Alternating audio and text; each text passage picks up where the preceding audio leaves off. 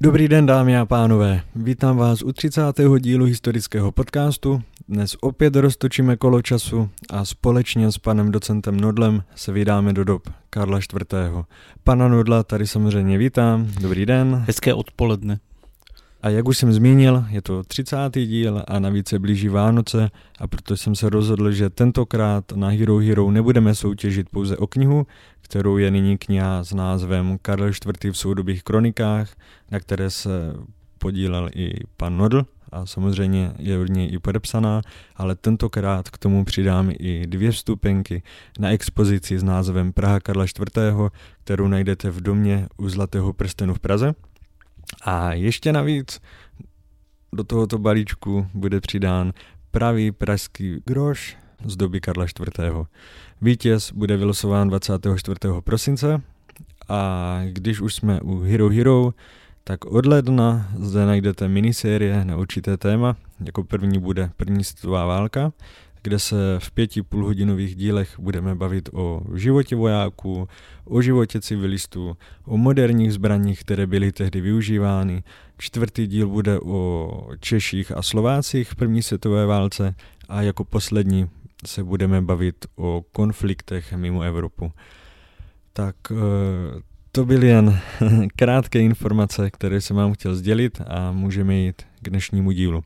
Tady bych ještě rád upozornil, že se budeme bavit o Karlo IV. ve vztahu k Českému království a v rámci zanechání alespoň nějaké normální délky podcastu nebudeme rozebírat jeho kariéru římského císaře.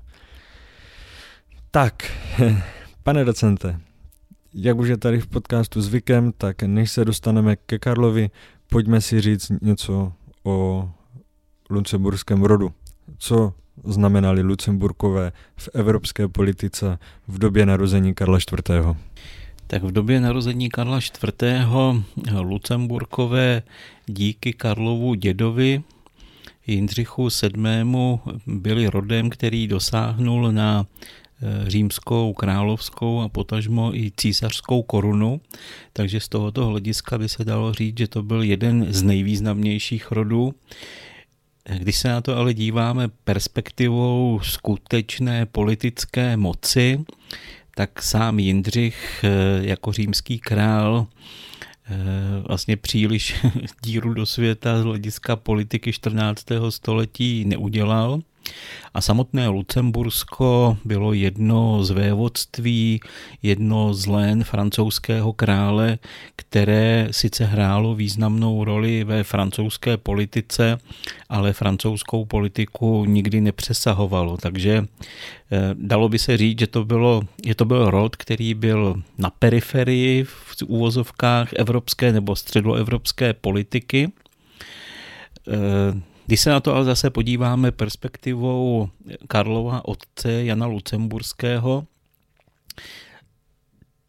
tak Jan Lucemburský eh, asi k překvapení mnoha panovníků tehdejší Evropy se dokázal prosadit na český trůn, což byl eh, takový v úvozovkách poli, horký politický brambor ve 14. století, o který se přetahovali Habsburkové, na který měli teoreticky zálusk i Wittelsbachové, nemluvě o Jindřichu Korutanském, takže z tohoto hlediska byl vlastně Karlův otec relativně úspěšným politikem, který vlastně v tom politickém napětí a nejednoznačnosti počátku 14. století se dokázal ve střední Evropě prosadit a de facto byl již relativně etablovaným panovníkem, který měl velké ambice zasahovat nejenom do české, ale vlastně i do širší středoevropské a téměř celoevropské politiky. Takže eh, Karel IV. měl vepsáno do vínku možnost udělat při nejmenším stejnou politickou kariéru, jako měl jeho otec.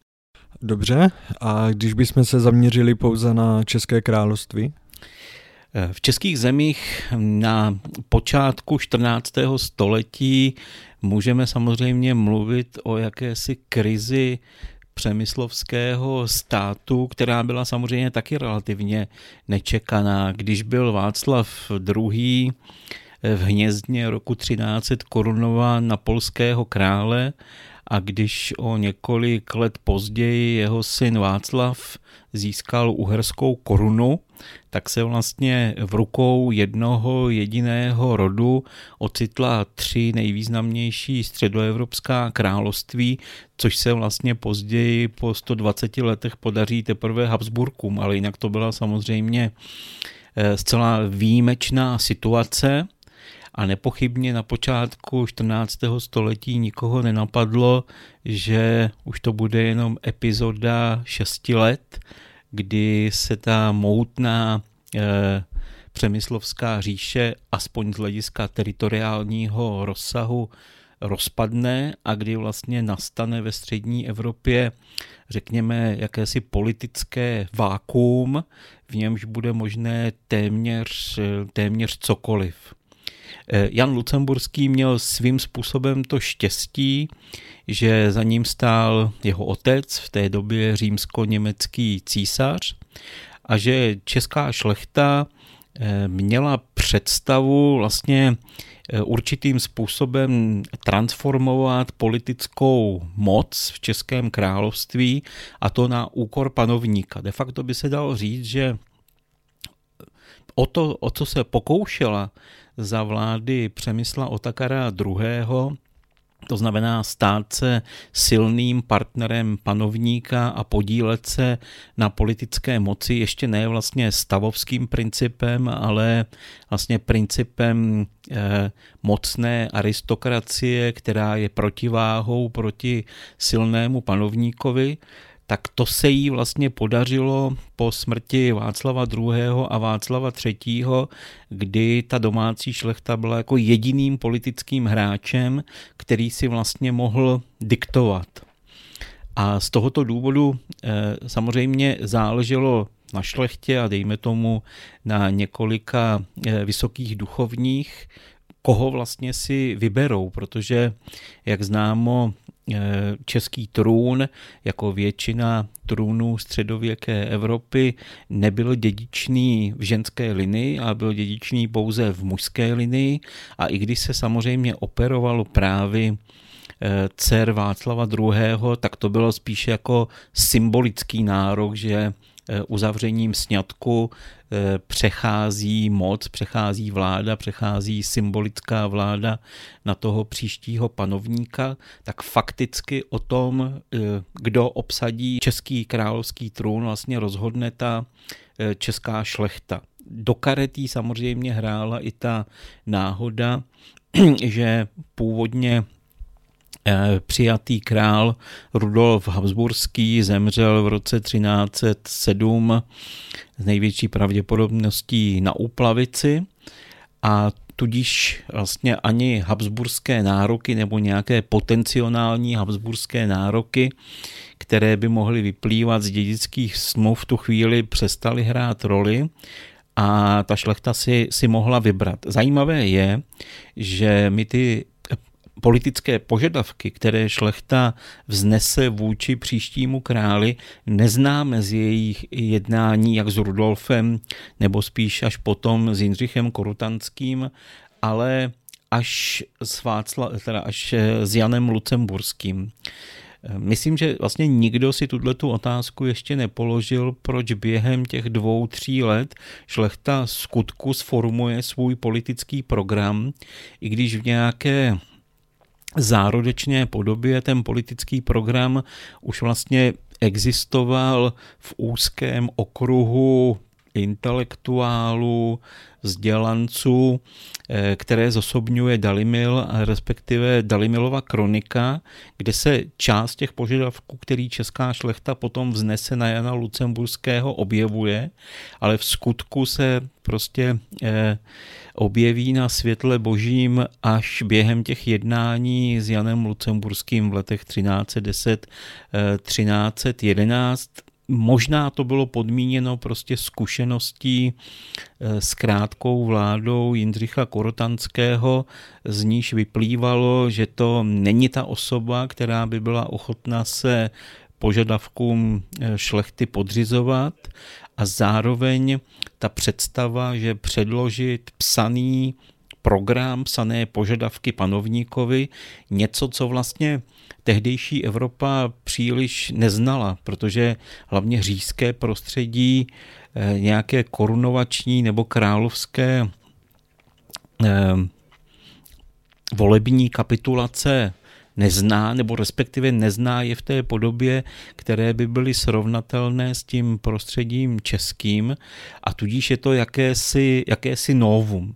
Je to samozřejmě podmíněno tím, že jak v Čechách, tak v Uhrách, tak v Polsku, ale samozřejmě i nejblíž ve Francii dlouho vládnou dynastie, kdy vlastně ta potřeba předkládat požadavky ani neexistuje a ani neexistuje taková situace, kdežto v, jak v Čechách, tak v Uhrách a v Polsku eh, po obnovení království a po smrti Kazimíra eh, Velikého nastane stejná situace jako v Uhrách a v Čechách na počátku 14. století a tudíž se vlastně tento model těch volebních kapitulací, do nich jsou zakomponovány ty základní požadavky šlechty, stane takovým jako středoevropským územ, který ovlivňuje dosti výrazně tu středoevropskou politiku de facto až do Ferdinanda Habsburského, protože poté už jsou ty volební kapitulace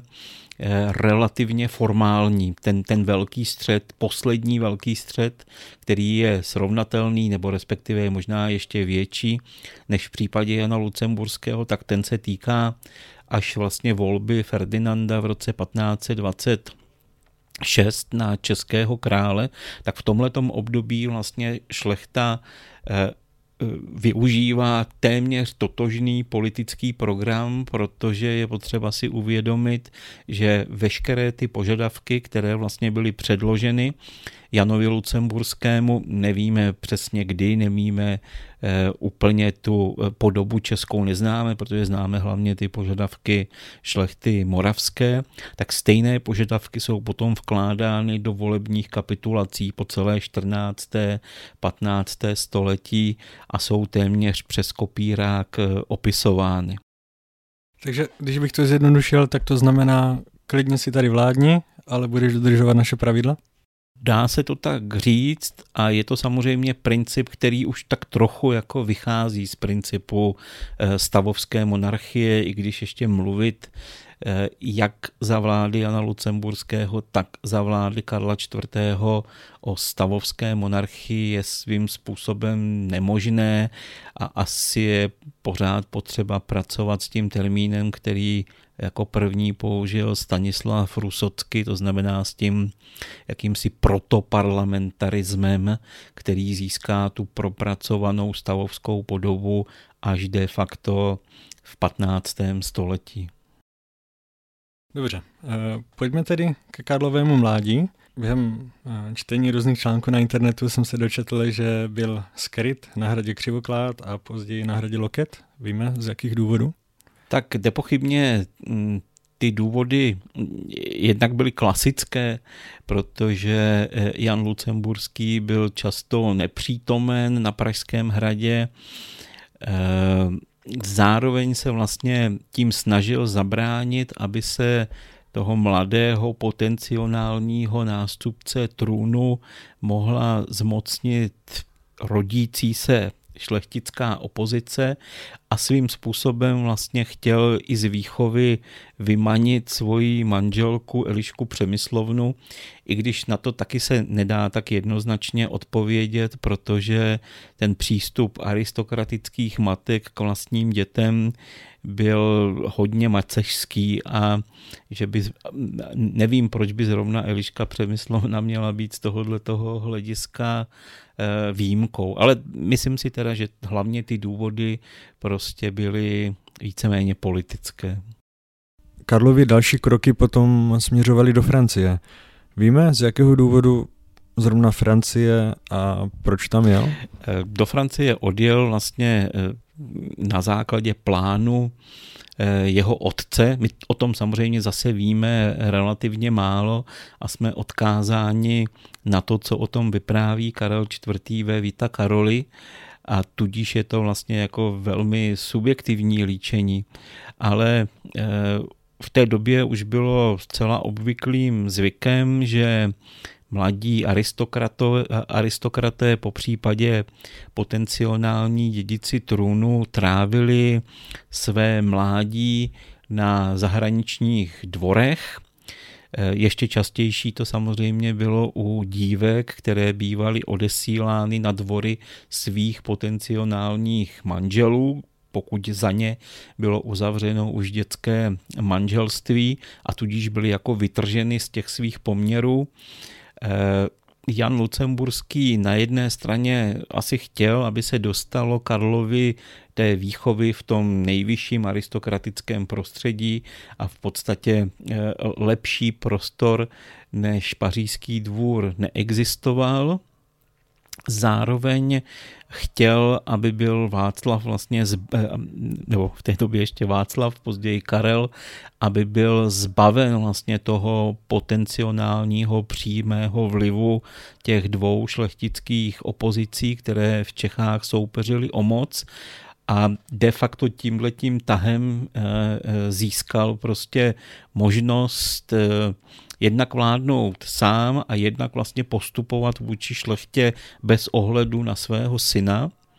A protože Jan Lucemburský měl nepochybně velké diplomatické vlohy, tak eh, věděl, že i pro jeho syna je vlastně ten pařížský dvůr opravdu tím prostředím, kde jednak může získat vzdělání, protože Lucemburkové v tomto ohledu byli jako výjimeční v tom i, i, i Jan Lucemburský byl vzdělaný, Karel IV., jak známo, ovládal několik jazyků, byl schopen nejenom číst, ale zároveň i psát, což byly ve středověku dvě odlišné kategorie ale eh, v Paříži vlastně mohl získat i, i to vzdělání, řek, v úvozovkách říkám univerzitní, protože univerzitu nepochybně nenavštěvoval to, eh, žádní panovníci nenavštěvují ve středověku univerzitu, ale samozřejmě mm, z hlediska osobních učitelů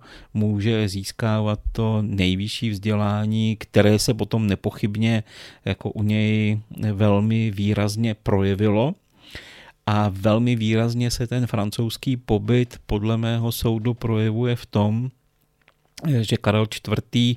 klade velký důraz vlastně na eh, rituální způsob vládnutí, na symboliku královské moci a to, kdyby zůstal v tom prostředí českém, tak si myslím, že by jeho způsob vládnutí byl zcela jiný, protože z tohoto hlediska Eh, se nedá říct, že by jako přemyslovští králové poslední generace byli panovníky, kteří by to jako sofistikované ritualizové vládnutí eh, tak plně vyznávali a to je prostě otisk té, té Francie, který je u Karla absolutně patrný.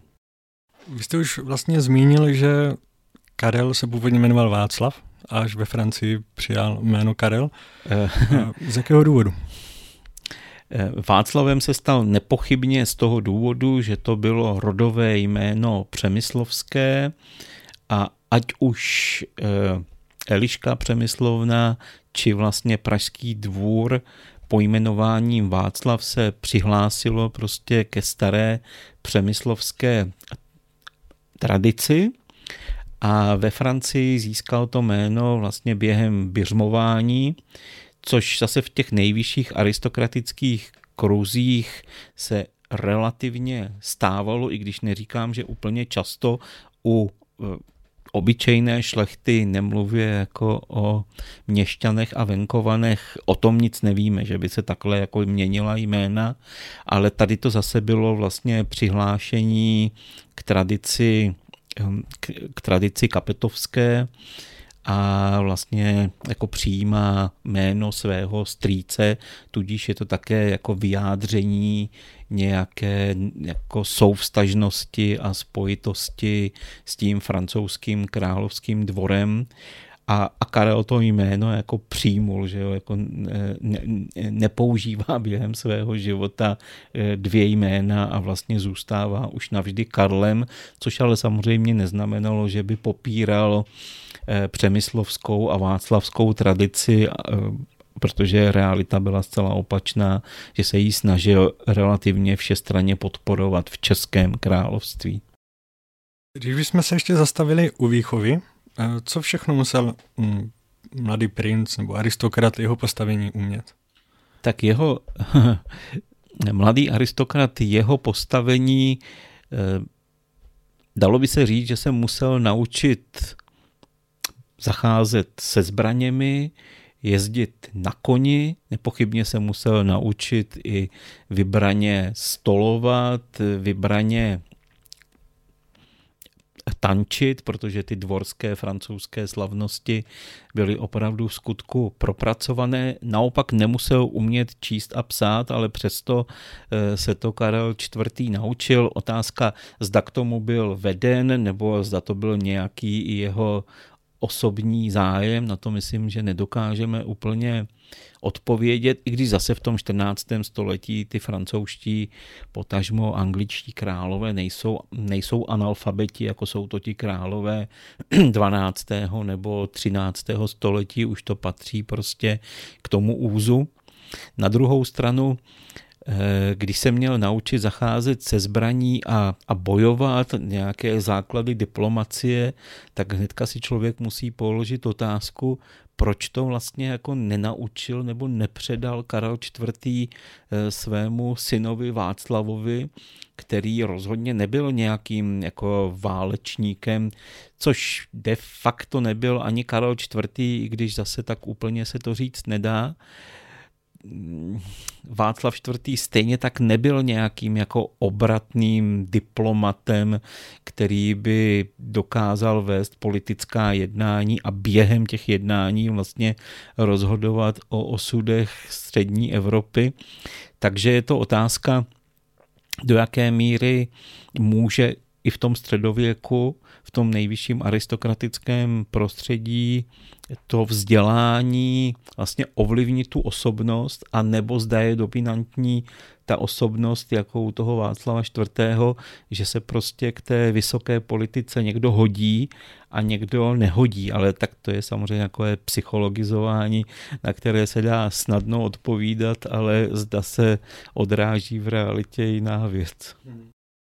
Já jsem, já jsem Vita Karoli také četl a pokud se nepletu, tak potom jeho další kroky směřovaly do severní Itálie. Eh, jaké úmysly měli Lucemburkové s částmi severní Itálie? Nebo co tam, co tam vůbec pohledával?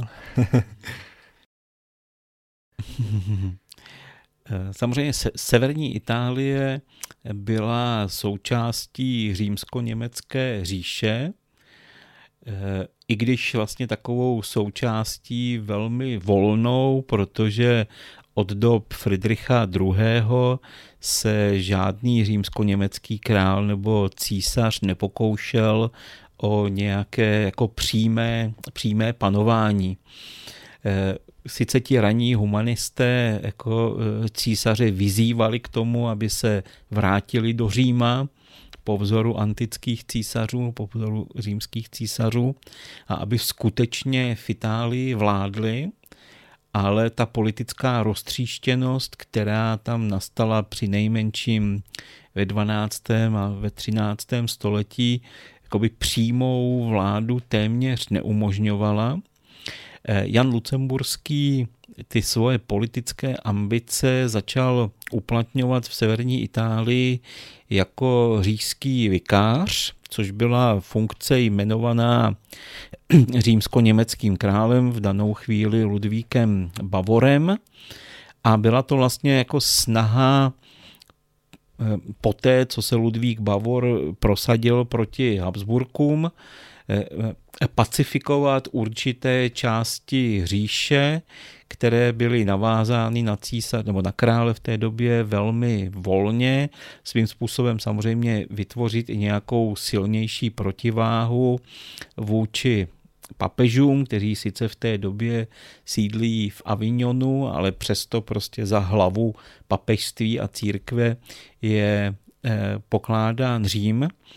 A Jan Lucemburský vlastně tam vystupuje v takové dvojaké pozici, jednak jako ten říšský vikář, ale zároveň jako jako, jako diplomat, jako politik, jako válečník, který se snaží vytvořit něco, čemu se říkalo signorie, to znamená téměř samostatnou vládu, která chvíli byla pochuti, chvíli nebyla pochuti Ludvíku Bavorovi, ale ve skutečnosti to byla vlastně jeden jako z politických tahů eh, Jana Lucemburského směrem na západ nebo na jihozápad, vlastně uplatnit se ještě někde jinde, než jenom v tom Českém království a než v té střední Evropě.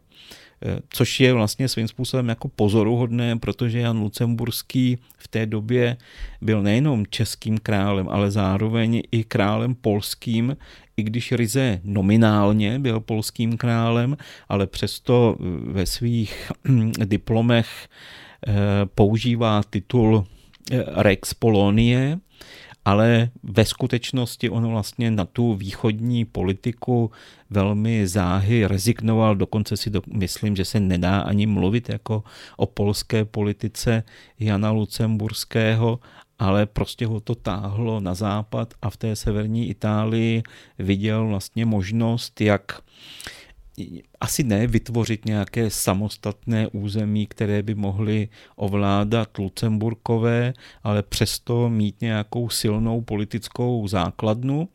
A on tam vlastně on tam povolává svého syna, aby mu vlastně v té nepřehledné italské politice nějakým způsobem pomáhal a možná, aby se tam naučil i té jako diplomacii v praxi, kterou samozřejmě v té Paříži se naučit nemohl. I když na druhou stranu možná si musel být Jan Lucemburský vědom toho, že to italské prostředí je velmi neklidné a že buď jeho nebo jeho syna může stát život, což taky v praxi se tém několikrát stalo a, a Karel IV. mohl být zavražděn, mohl být otráven a žádný, eh, jak se jmenovala v Praze kdysi výstava Císař z boží milosti, by neexistoval. A jak tady to eh, dobrodružství v severní Itálii pro Lucemburky dopadlo? Tak dopadlo víceméně špatně, eh, ale to pouze z toho hlediska, že se nepodařilo Janovi tu signorii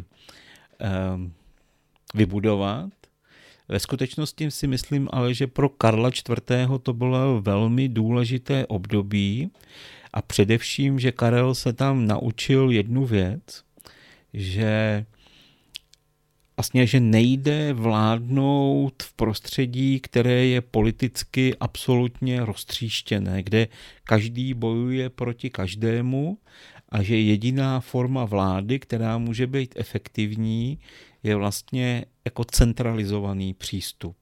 A e, když to vezmeme tak jako zjednodušeně, tak samozřejmě i francouzská politika, v které vyrůstá jako mladík, je taky svým způsobem jako velmi roztříštěná, protože představa té Francie, jakou my máme dneska, nemá ze středověkem vůbec nic společného.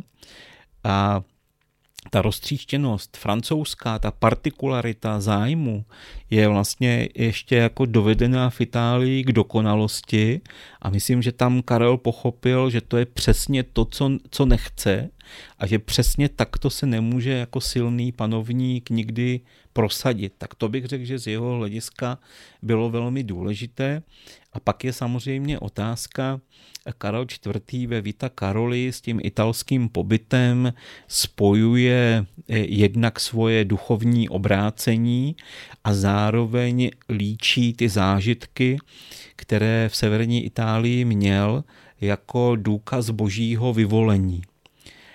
My samozřejmě nevíme, zda to je až Karlova zpětná projekce, či zda v skutku už v tom okamžiku, kdy byl v severní Itálii, ty okamžiky života, které potom líčí v tom eh, svém snu v Terenco nebo zachránění eh, v Luce, tak eh, zda je prožívá tak intenzivně i v tom okamžiku a zda už v, tom, v té chvíli se považuje za božího vyvoleného, za osobu, kterou chrání svatá Kateřina, kterou chrání pana Maria, a nebo zda to je až ve chvíli, kdy v skutku už je římsko-německým králem, potažmo po korunovační jízdě, protože my přesně nejsme schopni úplně datovat Vita Karoli, tak zda vlastně on v tom italském pobytu vlastně hledá ten prazáklad sakrality své moci. A na to nikdy prostě nedokážeme odpovědět, protože se můžeme těch pramenů, které máme, ptát zleva zprava, ale odpovědi nám vždycky výjdou dvě. Potom tedy Karel IV. odjíždí do Českého království kde teda ještě eh, zatím vládne Jan Lucemburský, ale máme zachycené nějakého pocity, jak se cítil po příjezdu a hm, uměl vůbec česky? S největší pravděpodobností, která se blíží jistotě, Karol IV., když v tom roce 1333 přijíždí do Čech, tak česky zapomněl. Což je celkem logické, protože z Čech byl odvezen do Francie jako malé dítě. V prostředí francouzského dvora neměl jak a s kým česky mluvit. Když přijel do Itálie, tak s Janem Lucemburským patrně mluvili francouzsky, nebo jak ten jazyk nazvat, že jo, kterým spolu komunikovali.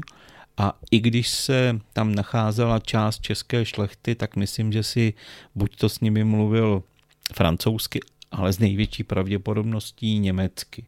Je vlastně češtinu k tomu nepotřeboval a tudíž vlastně přichází svým způsobem do cizí země, kterou si nepochybně z dětství téměř nepamatuje, o jejíž podobě toho prakticky asi příliš neví a svým způsobem je to pro něj výhoda a nevýhoda zároveň. Eh, my si musíme uvědomit, že Karel IV.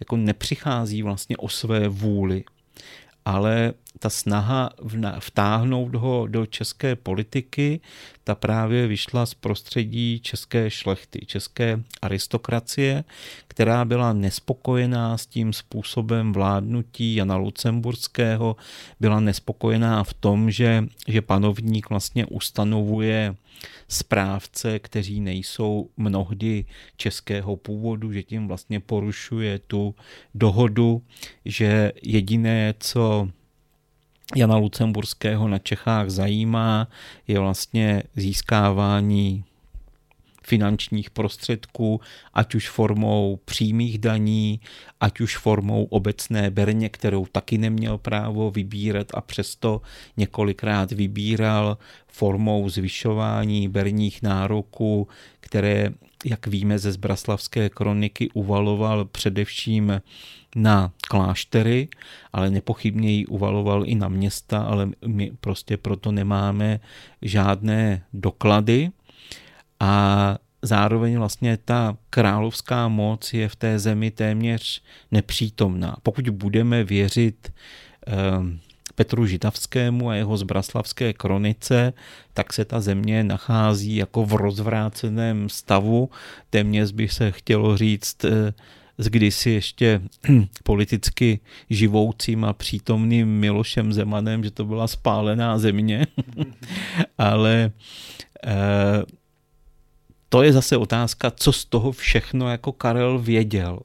Nepochybně po cestě, když jel s tím českým poselstvem, eh, které se dohodlo s Janem Lucemburským na rozdělení moci, eh, je otázka, kdo vyšel s tím, přišel s tím nápadem, že se Karel IV. stane eh, moravským markrabětem, což vlastně byl jako způsob, jak ho vtáhnout do eh, české politiky, dát mu nějaký titul, ale zároveň, aby vlastně mocensky ještě neohrožoval svého otce, protože přeci jenom jako v české politické paměti, pokud něco takového existovalo, tak vlastně ten střed otce a syna jako rezonuje jako něco, co monarchii svým způsobem může oslabit.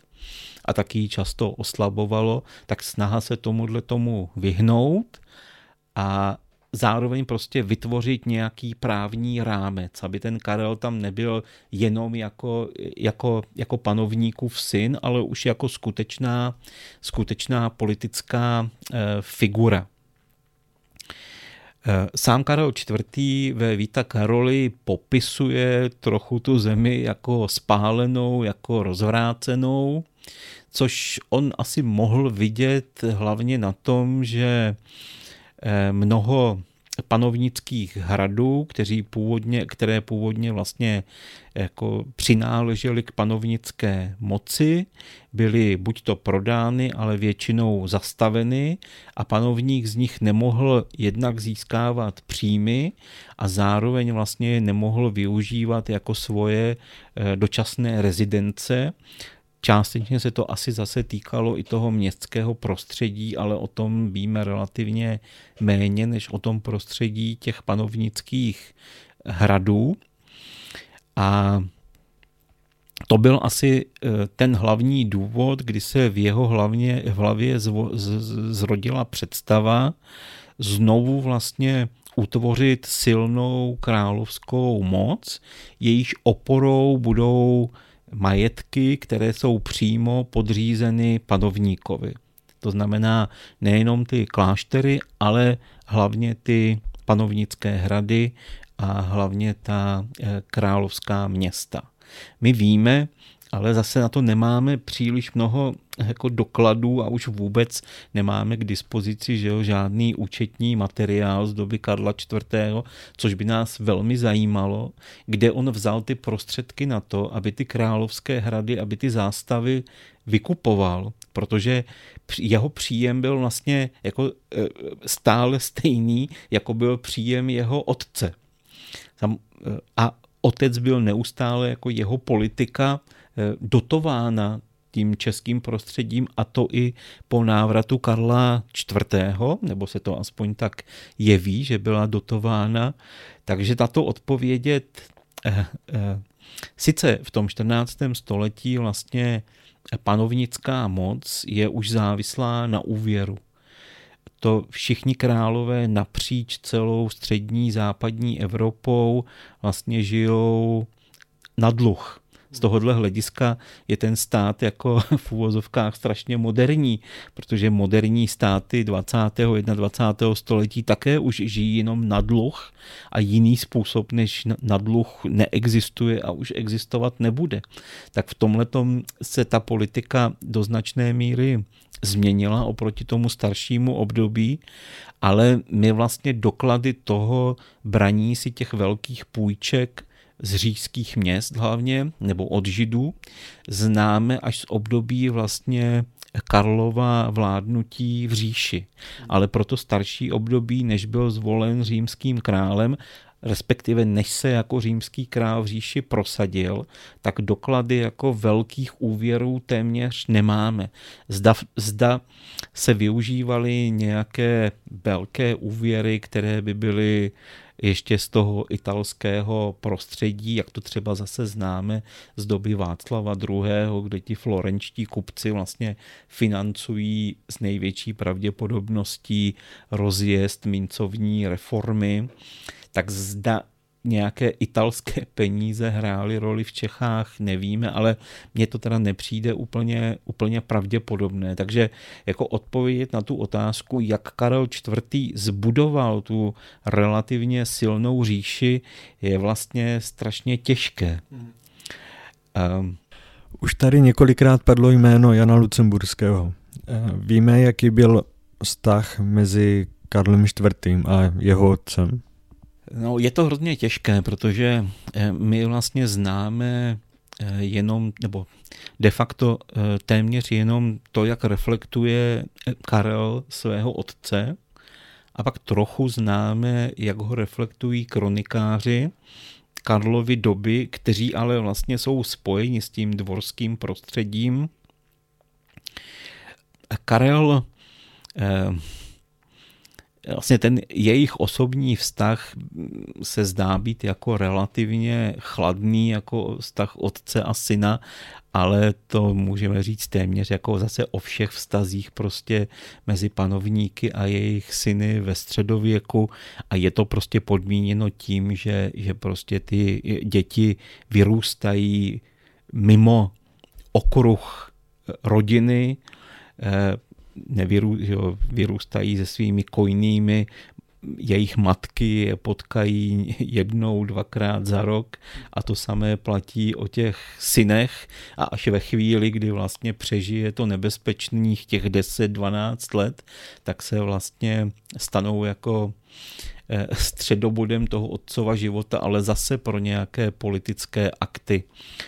Eh, Karol IV Jestliže ty kronikáři někdy mluví o Janu Lucemburském s jakýmsi despektem a jsou velmi kritičtí k němu, tak to ve Vita Karolí víceméně jako nenajdeme. Já si myslím, že tam se dá, že to je prostě jako diplomatický text, kde, kde Karel se vyjadřuje o svém otci jako s jistým respektem.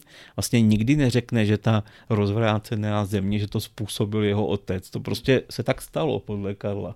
A je potřeba to vyřešit, že on vlastně jako toho svého otce nekritizuje a je možné, že ho svým způsobem ctil a že ho mohl obdivovat za to, že, že vlastně on patřil jako k té jako velké figuře té dvorské kultury, že jo, někdy se mluví, to je takový ten poslední rytí, když to taky musí, může být nadnesené a ovlivněné Froissartem a tak, ale eh, Myslím, že, že k němu přistupoval s úctou a zároveň prostě si chtěl vymezit svoje vlastní pole působnosti a z tohoto hlediska vlastně ten jejich vztah byl relativně komplikovaný, protože Jan Lucemburský tak úplně se nechtěl vzdát že jo, vládnutí v Čechách a z tohoto hlediska jsou ty jejich vztahy relativně napjaté a Karel je ten, který dobře, když to nejde mojí cestou, tak já prostě ti to nechám a, a budu se věnovat něčemu jinému. Mm-hmm. Na druhou stranu musel vidět, že ta politika Janova je do jisté míry úspěšná, že ve chvíli, eh, kdy, kdy padne ta italská eh, linka, tak se mu podaří Karlova bratra Jana Jindřicha prosadit v Tyrolsku a začne tam vytvářet vlastně téměř, eh, téměř lucemburskou sekundogenituru, která sice stroskotá potom ve vztahu s Wittelsbachy, ale přesto je to prostě cesta mocenské expanze a do značné míry druhá cesta mocenské expanze je na ten e, východ, ale nikoli vlastně do Polska, ale vlastně obnova té lení závislosti eh, sleských knížat na Českém králi. Je to vlastně obnova snažení Václava II. od 80. 90. let 13. století vlastně získat ten vliv eh, v pohraniční oblasti, která po že jo, zániku polského království je takovým územím na jednu stranu jakoby někoho, z hledis, nikoho z hlediska velké politiky, na druhou stranu je to jako velmi dynamický se rozvíjející region, který je plný jako velkých měst na čele eh, z Vratislaví, kde německá kolonizace je velmi úspěšná, kde i ta sleská šlechta je vlastně svým způsobem germanizovaná a tudíž jako mnohem blížší tomu českému prostředí než tomu prostředí polskému. A Jan Lucemburský buď to on, i když spíš asi jeho diplomaté eh, ještě přijdou s tou ideou nepostupovat vlastně stejně jako Václav II., který personálně navazoval ta sleská knížata sám na sebe, na svoji osobu panovníka, ale vlastně navazovat je lény, ta eh, sleská knížata na České království. Už to není jako personální vztah, ale je to víceméně institucionální vztah, který je svým způsobem mnohem pevnější a ukázal se, že jo, až do prostě poloviny 15. století, nebo ještě déle teda, jako, jako velmi trvalý kdy ta samotná sleská knížata už nikdy neuvažují o tom, že by se vlastně, i když jsou to piastovci, že by se vrátili do lůna polského království, ale raději vlastně zůstanou součástí zemí koruny české a mnoho z těch slezských knížat vlastně má tu možnost i se podílet na té velké středoevropské nebo evropské politice, protože se stávají diplomaty na Lucemburském dvoře, což by se jim v tom prostředí jako těch, ať už piastovských eh, nebo eh, jagelonských králů nemohlo podařit, protože oni se považovali za rovně, rovné s rovnými. Sice tím, dejme tomu, eh, tím, že přijali léno od Českého království, ztratili nárok na polskou korunu, ale stejně by asi jako nikdo z nich nebyl schopen získat, ale z hlediska politického a nějakých politických ambicí to bylo jako e, výhodné se prostě takhle napojit. E, každopádně Karel IV. mohl vidět, že politika jeho otce je relativně úspěšná ve Slesku, v Tyrolsku a že je jako vhodné v této politice pokračovat.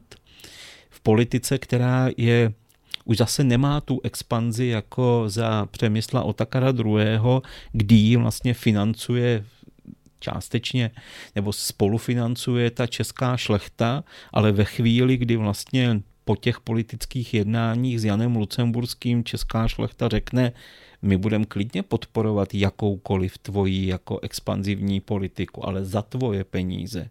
My za naše peníze budeme bránit jenom naši zemi, ale co se netýká naší země, tak to je tvoje záležitost, my nemáme žádné povinnosti ti v tom pomáhat. Pak to samozřejmě trochu komplikuje, když se mm, vede debata o tom, to ale se netýká Karla IV., když se vede debata o tom, zda, zda Slezko je naše, a tudíž vlastně máme povinnost ho bránit, a nebo zda to je cizí země. A to, to, ale to je, to je už to jako jiná debata. Ta v tuhle tu chvíli eh, nijak nevyvstávala, protože ho ani nebylo potřeba vůči nikomu bránit.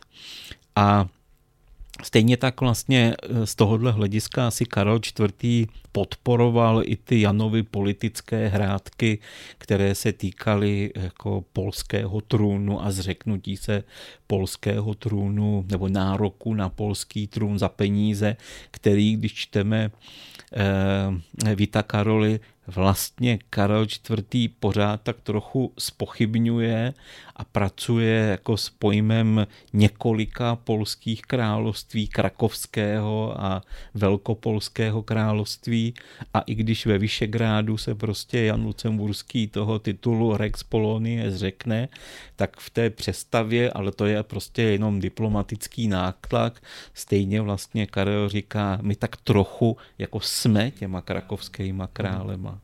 Když jsme tedy u těch králů, za jakých okolností se Karel IV. stal českým králem a nastal i v tomto momentu mm, bod, kdy si česká šlechta, kdy česká šlechta řekla zase to samé, co Janu Lucemburskému, tedy tady jsou nějaká pravidla a takhle se bude vládnout, nebo když už tedy jeho otec byl králem, tak už ty podmínky byly nějaké jiné? Karel IV. Eh, se stal českým králem ještě za života svého otce, což bylo svým způsobem eh, relativně výjimečné v tom českém prostředí. Eh, že by mu šlechta předkládala vlastně stejný politický program jako otci, o tom nic nevíme že by skládal přísahy, samozřejmě nepochybně skládal eh, korunovační přísahu, její součástí v té době i když korunovační řád, na jehož vzniku se Karel IV. podílel, se vlastně na jeho vlastní korunovaci ještě zcela nepochybně nevztahoval, ale i v tom starém přemyslovském korunovačním řádu byla nepochybně přísaha jako věrnosti a možná už tam byla ta přísaha, kterou pak známe jako na dodržování integrity Českého království, respektive na eh, znovu získání těch oblastí, které se nějakým způsobem ztratily. A to zase je princip, který známe ze stejné doby, nebo ze 14. 15. století z Čech i z Uher, který je prostě obecný. A, a je to taky trochu někdy jako politické snění, že než politická realita. Ale e, z tohohle hlediska by se dalo říct, že se jako šlechtě nezavazoval, ale svým způsobem se to předpokládalo jakoby via fakty, ale bylo to podmíněno tím, že vlastně Karel IV. Eh, se stal českým králem jako dědičný český král, když to jeho otec byl de facto zvolen, tudíž byl v úplně jiné situaci a jeho nárok na český královský trůn nikdo Eh, nespochybňoval. Takže to je jako obdobná situace, která potom nastane, kdy se zase za života Karla IV. jeho syn Václav je jako dítě korunován českým králem, tak ten taky nepřísahá a není mu předkládán, nebo přísahá při korunovaci, respektive jeho otec přísahá za něj, ale e, jako ne, Eh, není mu předkládaná volební kapitulace, na kterou by měl přísahat, protože je králem dědičným. Mhm. Když to ta, ty, ty kapitulace eh, potom de facto teda známe, eh, de facto známe tu první od Karlova syna Zikmunda Lucemburského z 30. let, kdy je to království v komplikované situaci, kdy Zikmund je sice korunovaný český král, ale de facto formálně sesazený a znovu je za toho krále přijat. Je sice králem dědičným, ale přesto vlastně už jako musí přísahat na, na politické požadavky šlechty, ale to je prostě situace, která byla ovlivněna jako husickou revolucí nebo eh, důsledky husické revoluce. Takže z tohohle hlediska eh, bylo přijetí Karla na český trůn, dalo by se říct, bezproblémové. Byl bych rád, kdybychom tento podcast tak drželi v, v mezích těch českých zemích, protože umím si představit, že kdybychom probírali celý Karlův život, tak eh, by to bylo na, na 10 hodin, možná, možná na víc hodin. Takže jestli si tedy můžeme říct nějaké jeho největší úspěchy, případně prohry, jakožto českého krále. Karel byl jako z, hodně specifický panovník, který se pokusil vytvořit silnou centralizovanou monarchii, ale investovat do toho co nejméně prostředků. Když bychom porovnávali jednotlivé panovníky, tak Karel IV. není žádný velký zakladatel. Eh, výjima Karlštejna a několika drobných hradů na území Českého království téměř nic nepostavil. To by se dalo říct, že Václav IV. postavil víc hradů než Karel. Města výjima nového města pražského Karel IV. fakticky nezakládal, ale to je samozřejmě podmíněno tím, že když třeba bychom ho teda srovnali s Kazimírem Velikým, ten založil mnohem víc měst, ale je to tím, že ta struktura toho Českého království už je kapacitně vyčerpána, už vlastně jako není prostor na nová královská města. Dá se říct, že v některých regionech je jich až moc a konkurují si příliš mezi sebou. Tak z tohohle hlediska jako v úvozovkách to byl neúspěšný panovník, protože Eh, za ním jako nic ne, nezůstane, co založil on sám. I klášterů, pomineme-li kláštery zakládané na Novém městě Pražském, tak taky on není žádným jako velkým zakladatelem velkých církevních institucí. I, i když je tak jako nazírán jako, jako zakladatel. Z tohoto hlediska je vlastně nové město pražské něčím zcela výjimečným a je otázka, co k tomu Karla vedlo.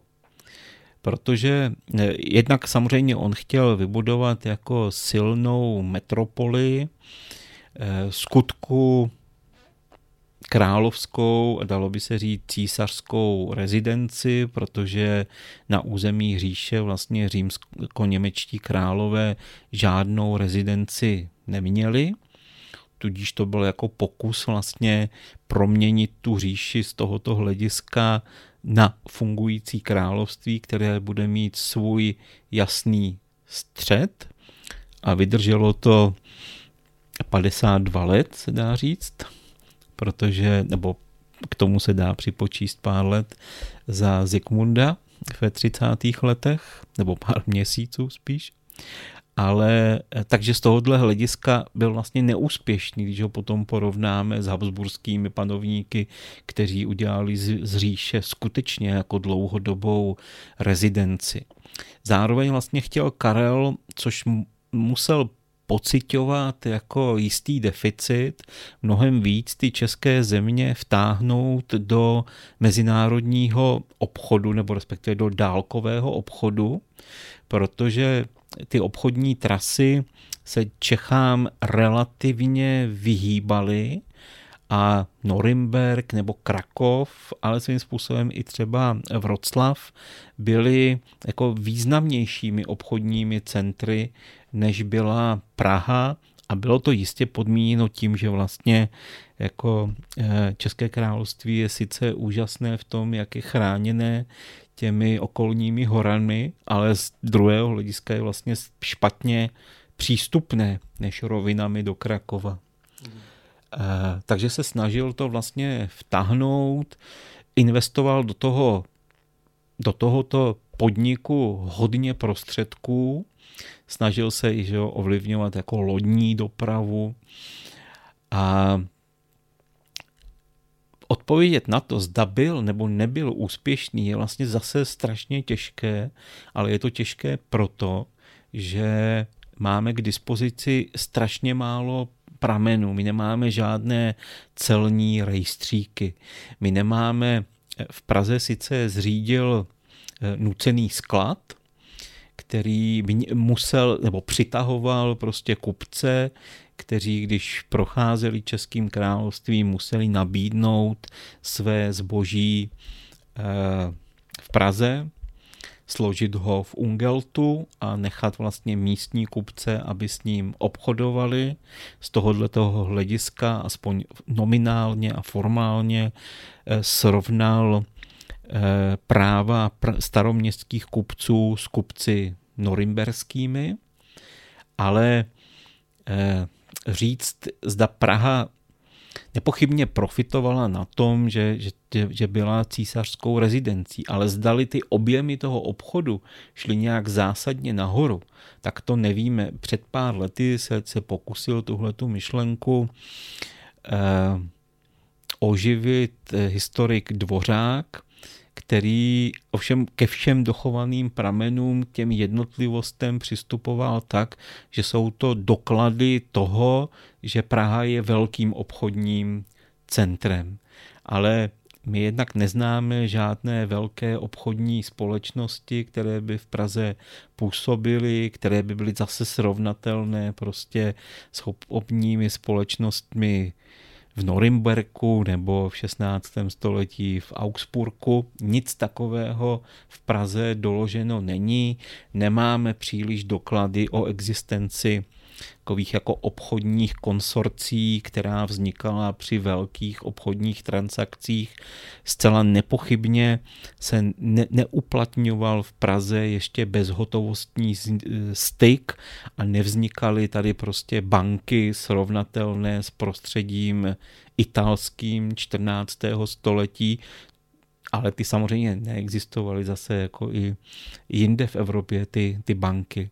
Eh, Praha se nedostala na úroveň prostě velkých hanzovních měst, která ob- eh, kontrolovala dálkový obchod mezi Ázií a, a celou severní a západní Evropou.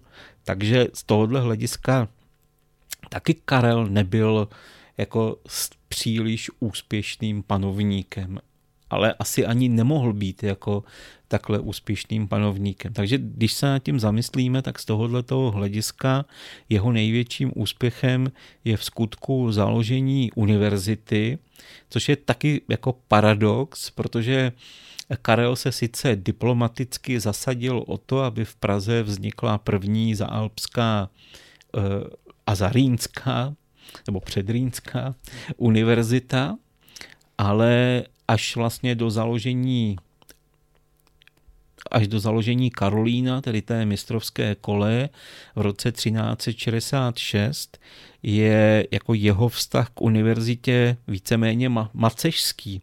Finanční náklady na chod univerzity de facto přejímají církevní instituce, vyučuje se v klášterech, které získávají právo generálního studia, ale to se týká samozřejmě hlavně studia teologického.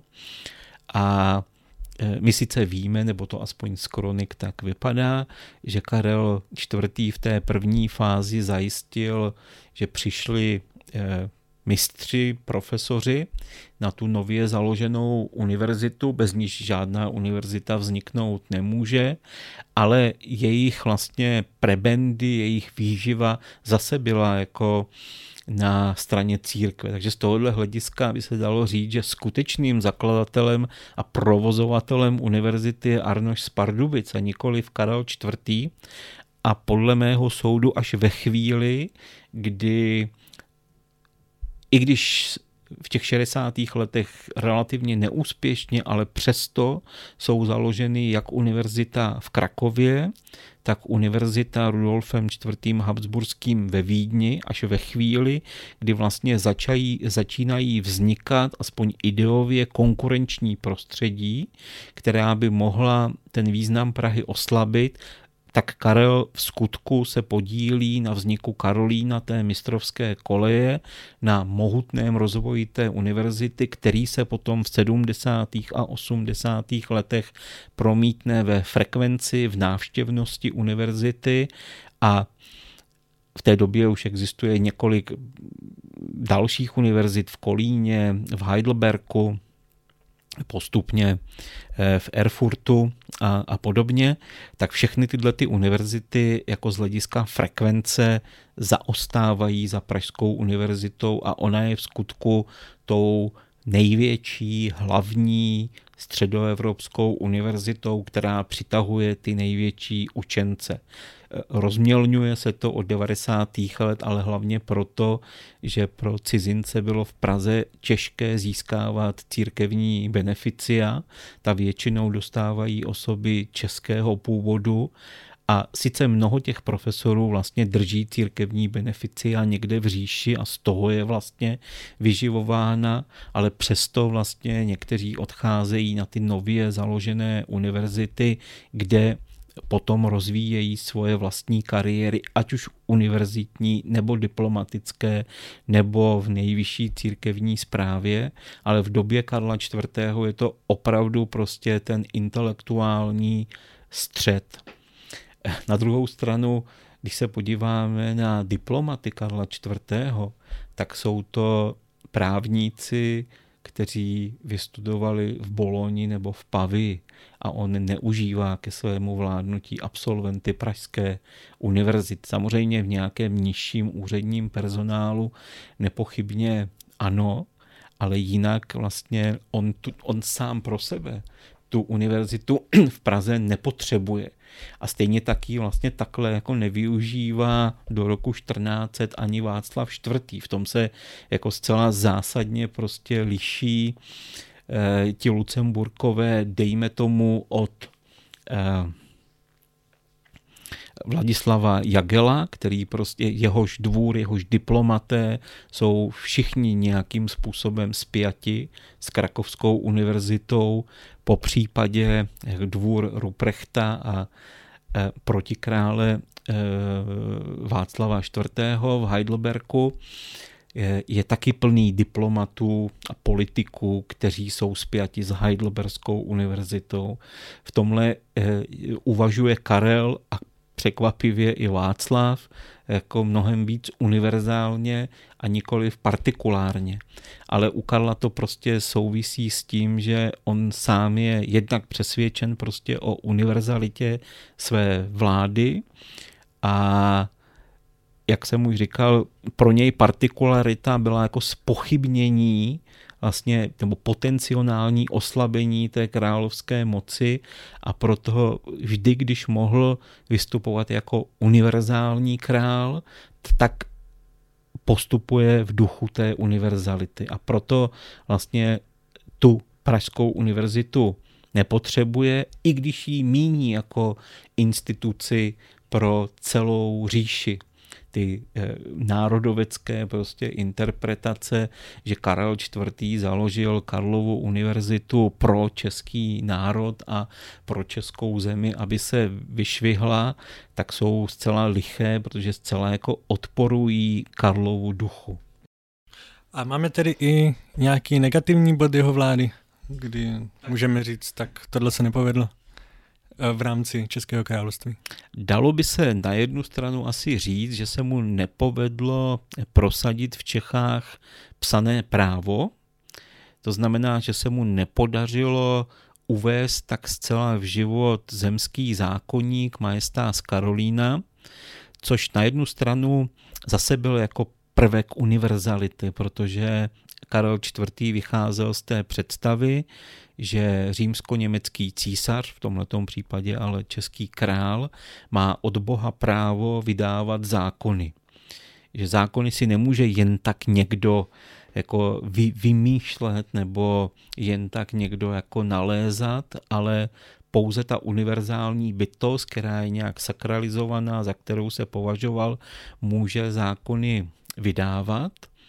A my víme, že vlastně Karel IV považoval majestás Karolína už za platný zákonník, když odjížděl na korunovační, na, na svoji první korunovační jízdu do Říma, tak v skutku jako z jeho několika listin vysvítá, že, že to prostě považuje už za přijatý zákonník s tím, což je ale jako překvapivé svým způsobem, i když ho vydal jako bohem pomazená bytost, která na to má právo, tak zároveň předpokládal, že zemský sněm aklamativně ten zemský zákonník přijme.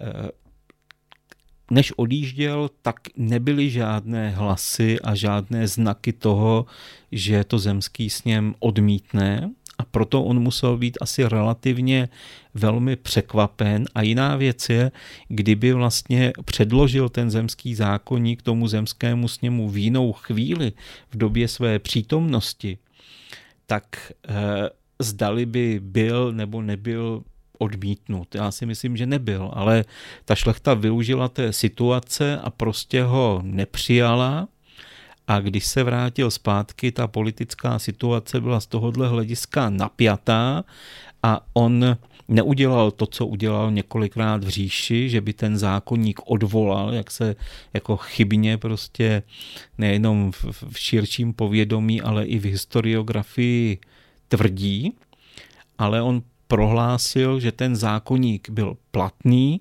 ale že schořel že byl v jednom rukopisu a že on nebude žádný jiný zákonník předkládat. Že měl být schválen s němem, nebyl a protože nebyl, tak, tak e, e, nemá cenu ho jako obnovovat, ale není to klasické odvolání. Na to v říjské politice a v říjském právu existovala jasná procedura, jak se zákony přijímají a jak se zákony odvolávají.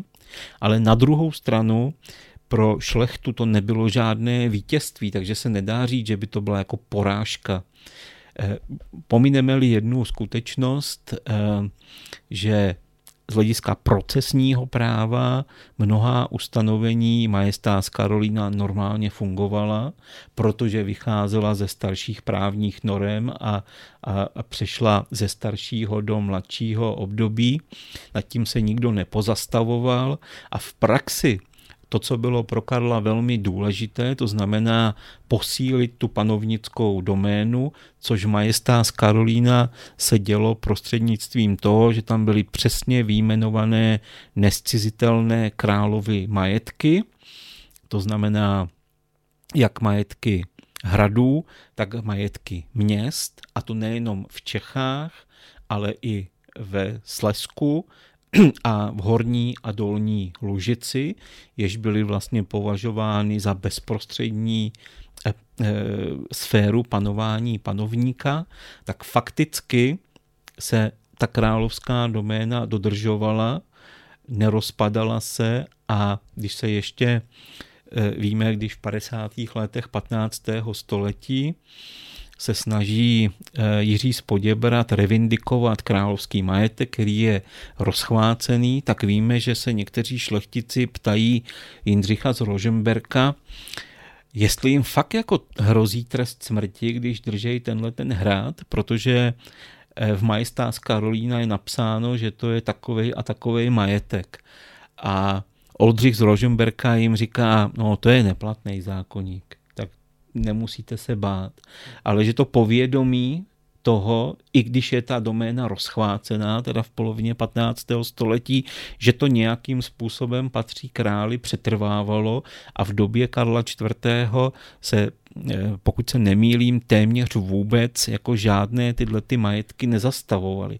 Tudíž se jakoby ani nedá říct, že to e, zneplatnění nebo uznání neplatnosti toho majestás Karolína, že by to byla porážka, protože šlechtu to fakticky nějak neposílilo. Na zemském soudu sice eh, jako nalézala právo, jako ho nalézala předtím, ale řídila se vlastně stejným zvykovým právem, které jen v mnoha málo aspektech by bylo eh, prostřednictvím majestás Karolína eh, omezeno a všechny ty principy zločinu proti královskému majestátu, které jsou majestát, jsou stejně jako uplatňovány. A pro šlechtu to, to jako znamenalo, že ona ani mocensky neoslabila, ale zároveň ani mocensky neposílila. A když hledáme v prostředí Karlových diplomatů, politiků, osoby z řad české šlechty, tak je tam fakticky nenajdeme. Hmm. Takže eh, Karel se prostě rozhodl, že tu českou šlechtu nechá být, nebudu zasahovat do vašich práv, ale nebudu vám nějak vycházet vstříc. Takže ta šlechta je vlastně politicky upozaděná a i z tohohle toho důvodu pak vlastně tak radikálně vystoupí proti Václavu IV. a snaží se ta politická práva po níž nepochybně toužila v době Karla IV., tak si je uzurpovat na tom panovníkovi až na tom Václavovi, protože jakoby ten modus vivendi, který je nastolen za toho Karla IV., eh, té šlechtě nenahrává a ona se vypadá to bojí do nějakého jako většího střetu, výjima nějakých střetů ekonomických, dejme tomu jako Rožemberku s Karlem IV., taky do politického střetu se vlastně neodváží a je to i tím, že Karel tu šlechtu takhle upozadil. Dobrá, a pojďme tedy na závěr jeho vlády. V jakém stavu České země zanechal a Často se hovoří o tom, že Václav IV. by neuměl navázat na ten, na ten Karlův um. Jak to měl tedy vůbec jako lehké nebo těžké to po něm převzít? A šlo to vůbec My bychom samozřejmě třeba potřebovali vědět, v jakém stavu byly státní finance, když Karel IV. umírá. My víme, že zanechává tomu svému synovi relativně pevnou královskou doménu, stabilizované příjmy. Eh, je to jiná situace, než když on prostě se ujímá vlády v Čechách, ještě, nebo když přichází a pak se ujímá vlády za života otce. Na druhou stranu eh, zanechává eh, zanechává vlastně tu zemi v jakési řekněme, politické krizi, která je na jedné straně podmíněna církevním schizmatem, což Karel IV. do značné míry nemohl ovlivnit, že on se pokusil na čas úspěšně vrátit papeže z Avignonu do Říma, ale propuknutí církevního schizmatu a volbě dvojpapežů vlastně nedokázal zabránit i když se o to pokoušel i v součinnosti s francouzským králem, tak z tohohle hlediska eh, vlastně nechává tu, eh, nebo nechává, je prostě církev jako rozdělená eh, v Českém království. Nepochybně nechává jakési napětí mezi panovníkem a šlechtou, z toho si myslím, že Václav IV. nedokázal vybřednout eh, v říši je taky patrné politické napětí, na něž má vliv schizma, ale na něž má vlastně jako vliv soupeření jednotlivých říšských regionů, silné městské svazy, které se snaží uplatnit proti světským nebo církevním knížatům a mezi nimiž nakonec lavíruje už i Karel, ale lavíruje mezi nimi i, i Václav IV. Eh, samozřejmě často se mluví o tom, že eh, ta vláda Karla IV. byla až moc dlouhá a že je to tro, jako trochu obecný politologický náhled, že všechny dlouhé vlády vlastně jako drží pod pokličkou to napětí, ty potenciální střety, které když ta silná vláda eh, zanikne, tak vlastně jako vyletí do vzduchu a explodují a ten, kdo je má řešit, je řešit nedokáže. Svým způsobem se takhle dá, že jo, jako Karel IV. přirovnávat to nechci jako bagatelizovat, ale třeba jako ke stalinskému Rusku, které přes jako eh, velké problémy je přeci jenom tím vožděm jako drženo jako stabilní monarchie, téměř by se dalo říct, která po jeho smrti exploduje a, a vlastně až do nástupu Brežněva je, je prostě jako v jakémsi politickém vnitřním chaosu, z něhož satelity nějakým způsobem profilují a eh, Neříkám, že úplně podobná situace nastane po smrti Karla IV., ale Václav byl těmi problémy, které zdědil, velmi limitován a ještě byl limitován v jedné věci, na kterou si často zapomíná. On sice přebral ty Karlovy diplomaty, ale většina z nich tak do poloviny 80. let umírá a on vlastně musí pracovat s úplně novými lidmi, kteří nemají jako dlouhodobou politickou, diplomatickou zkušenost a i z tohohle hlediska jako je velmi limitován a on třeba neměl nikdy po ruce tak jako velké hráče, který mu napomáhali, jako to bylo v případě Jana Lucemburského, že u Petra z Aspeltu a u trevírského arcibiskupa Baldvína, který byl strýcem Jana Lucemburského, tak Baldvín sice dlouhou dobu, jo, je i, i po boku Karla IV., ale Václav nikoho takového jako protektora nemá a asi mu chyběly i ty politické schopnosti. Ale byl v nezávidění hodné situaci, kterou zdá se nezvládnul. Někdy vůbec nevíme, proč vlastně koná tak, jak koná Václav, kde u, u Karla je to téměř předvídatelné ty jeho jako kroky, diplomatická jednání a u Václava proč třeba jako nevíjel a několikrát už téměř seděl na koni a měl, eh, měl nohy ve třmenech a nakonec na tu korunovační jízdu do Říma se nevydal, která si myslím, že by byla, i když je to jenom jako gesto a symbol, ale přeci jenom jako víme to z těch středověkých dějin, že sesazovat řádně korunovaného císaře je mnohem komplikovanější, než jako sesazovat císaře, jehož korunovace je sporná, jako to bylo v případě Ludvíka Bavora. Super. Uh, za mě už jsou otázky vyčerpány, ale chtěl bych vám dát prostor, jestli vás ještě napadá něco, co byste chtěl eh, posluchačům říct. Eh, já bych asi eh, byl hrozně rád, kdyby lidé si přestali klást otázky, jestli byl Karel IV. Čech, nebo Němec, nebo Francouz, nebo Lucemburčan, protože Karel IV. aspoň dejme tomu v období, kdy už byl římsko-německým císařem, nebyl ani jedním. On byl prostě nade všemi. Tak jo, dostali jsme se až na úplný závěr, jak jsme zmiňovali již na začátku. Eh, chtěli jsme se bavit o Karlovi pouze jako o českém králi a i tak jsme velkou spoustu informací museli vynechat, ale i přesto věřím, že jste se dozvěděli něco nového a vám všem, kteří nás posloucháte na YouTube, na Spotify, nějakých dalších podcastových kanálech, tak moc krát děkuji. My se teď vrhneme ještě na otázky, které zaslali posluchači na Hero Hero.